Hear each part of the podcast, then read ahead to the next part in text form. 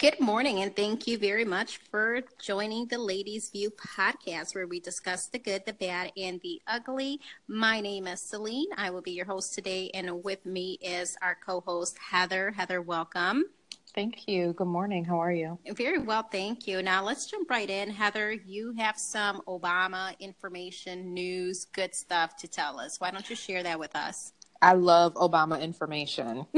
So the latest is this Barack Obama Presidential Center, which is a library that's being built on the south side of Chicago in the Hyde Park area, and it's going to be in conjunction with the University of Chicago, one of the top mm. universities in the world. So we're super excited about this. This is going to create a ton of jobs, a ton of opportunity for the people of Chicago. Mm-hmm. Hats off to Barack Obama and his wife. Nice. The most amazing thing that I was hearing about this is how Hollywood is stepping up and making sure that this man has the five hundred million dollars that he needs oh, in wow. order to get this library off the ground. That's that's big, big money. That's huge. So we have Shonda Rhimes, who is the creator of Grey's Anatomy, um, okay. also Scandal and How to Get Away with with Murder.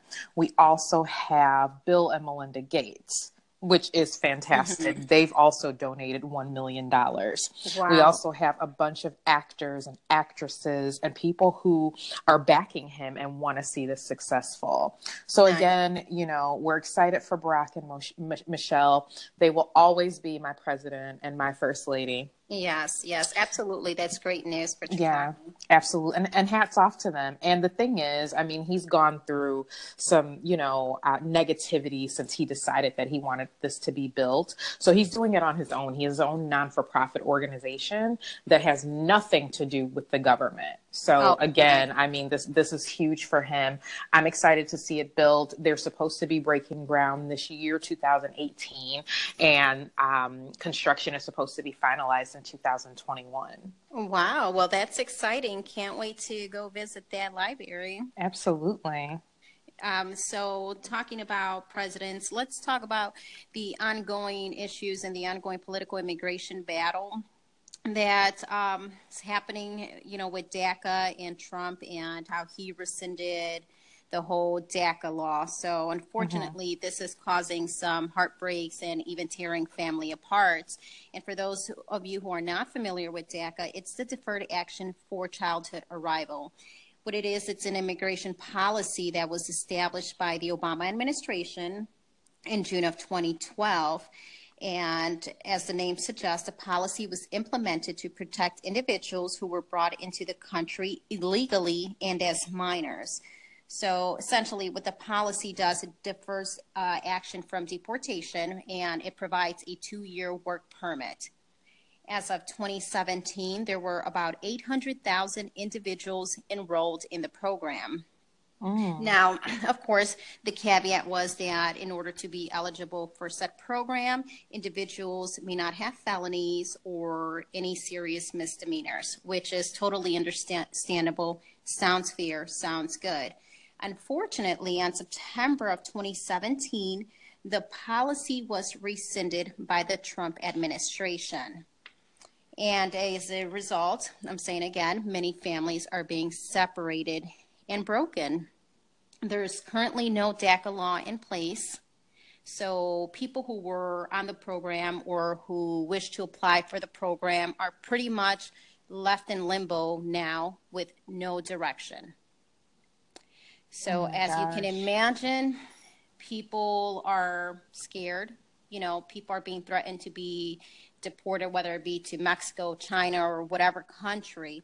And, you know, it's hard for Um, people to become a resident or a citizen. It's such a costly and cumbersome process, you know, to be, come to the U S. Um, um, it's usually only granted if you're coming here for employment or family reunification or mm-hmm. some type of humanitarian protection.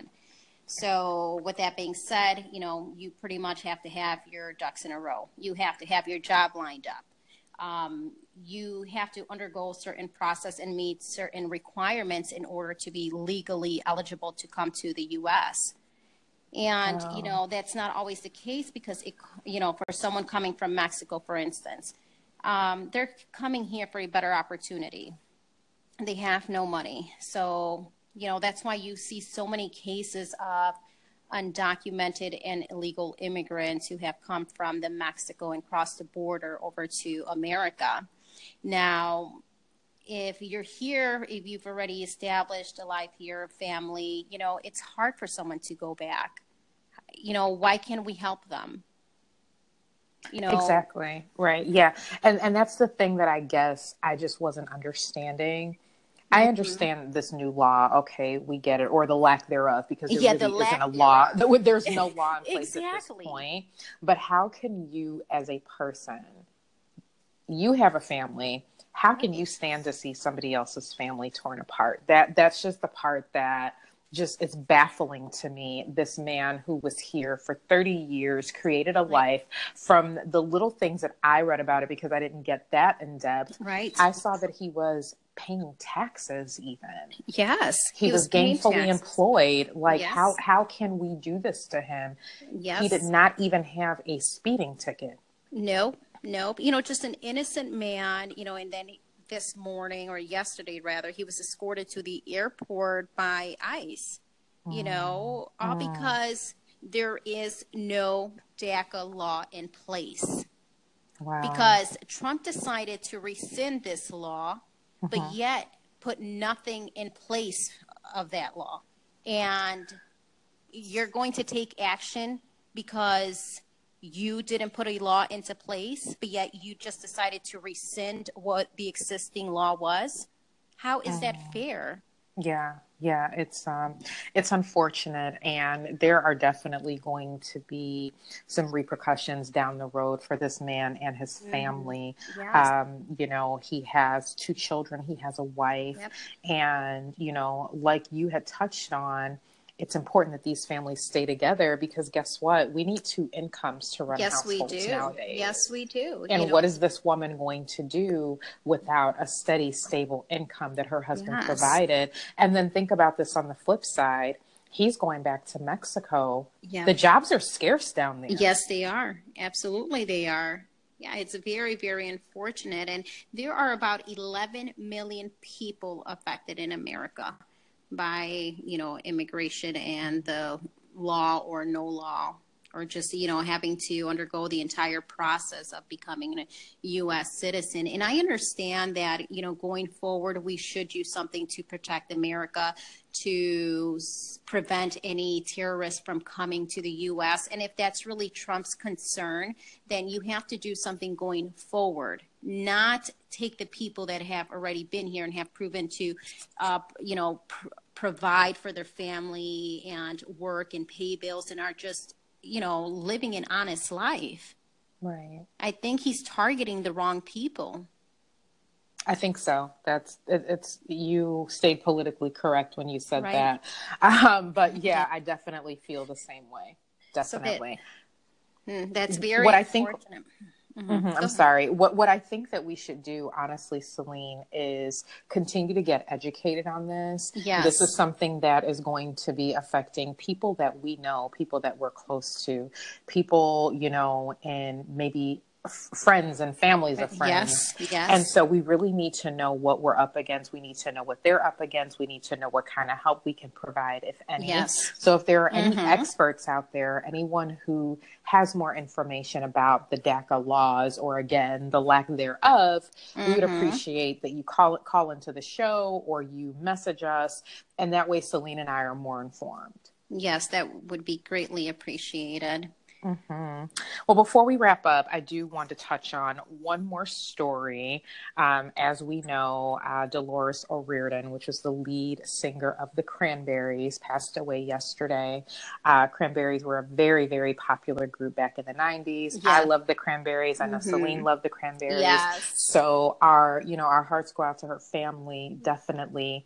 The good thing is that it was not suicide. Yes. You know, typically when you hear someone in the entertainment industry that is as young as she was, forty-six years old, lose mm-hmm. their life, you assume that it's due to suicide or, or something of the sort. It was not. She had some medical issues. We're not sure exactly what they were. We do know that she was experiencing some back issues as well, which I'm sure did not lead to her demise, but it was mm-hmm. something that was closely associated.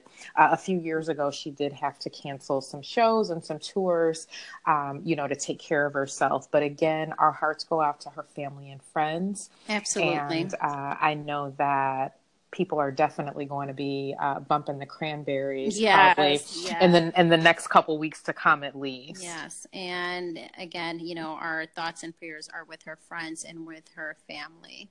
Yeah. Well, thank you guys for tuning in to The Ladies View. You can catch us on Instagram at The Ladies View. You can catch us on Twitter at The Ladies View Show, and also Facebook at The Ladies View Show. Again, call in with any questions, message us, let us know what you want to hear. Absolutely. Thank you guys very much for tuning in. And until next time, ciao. See you later.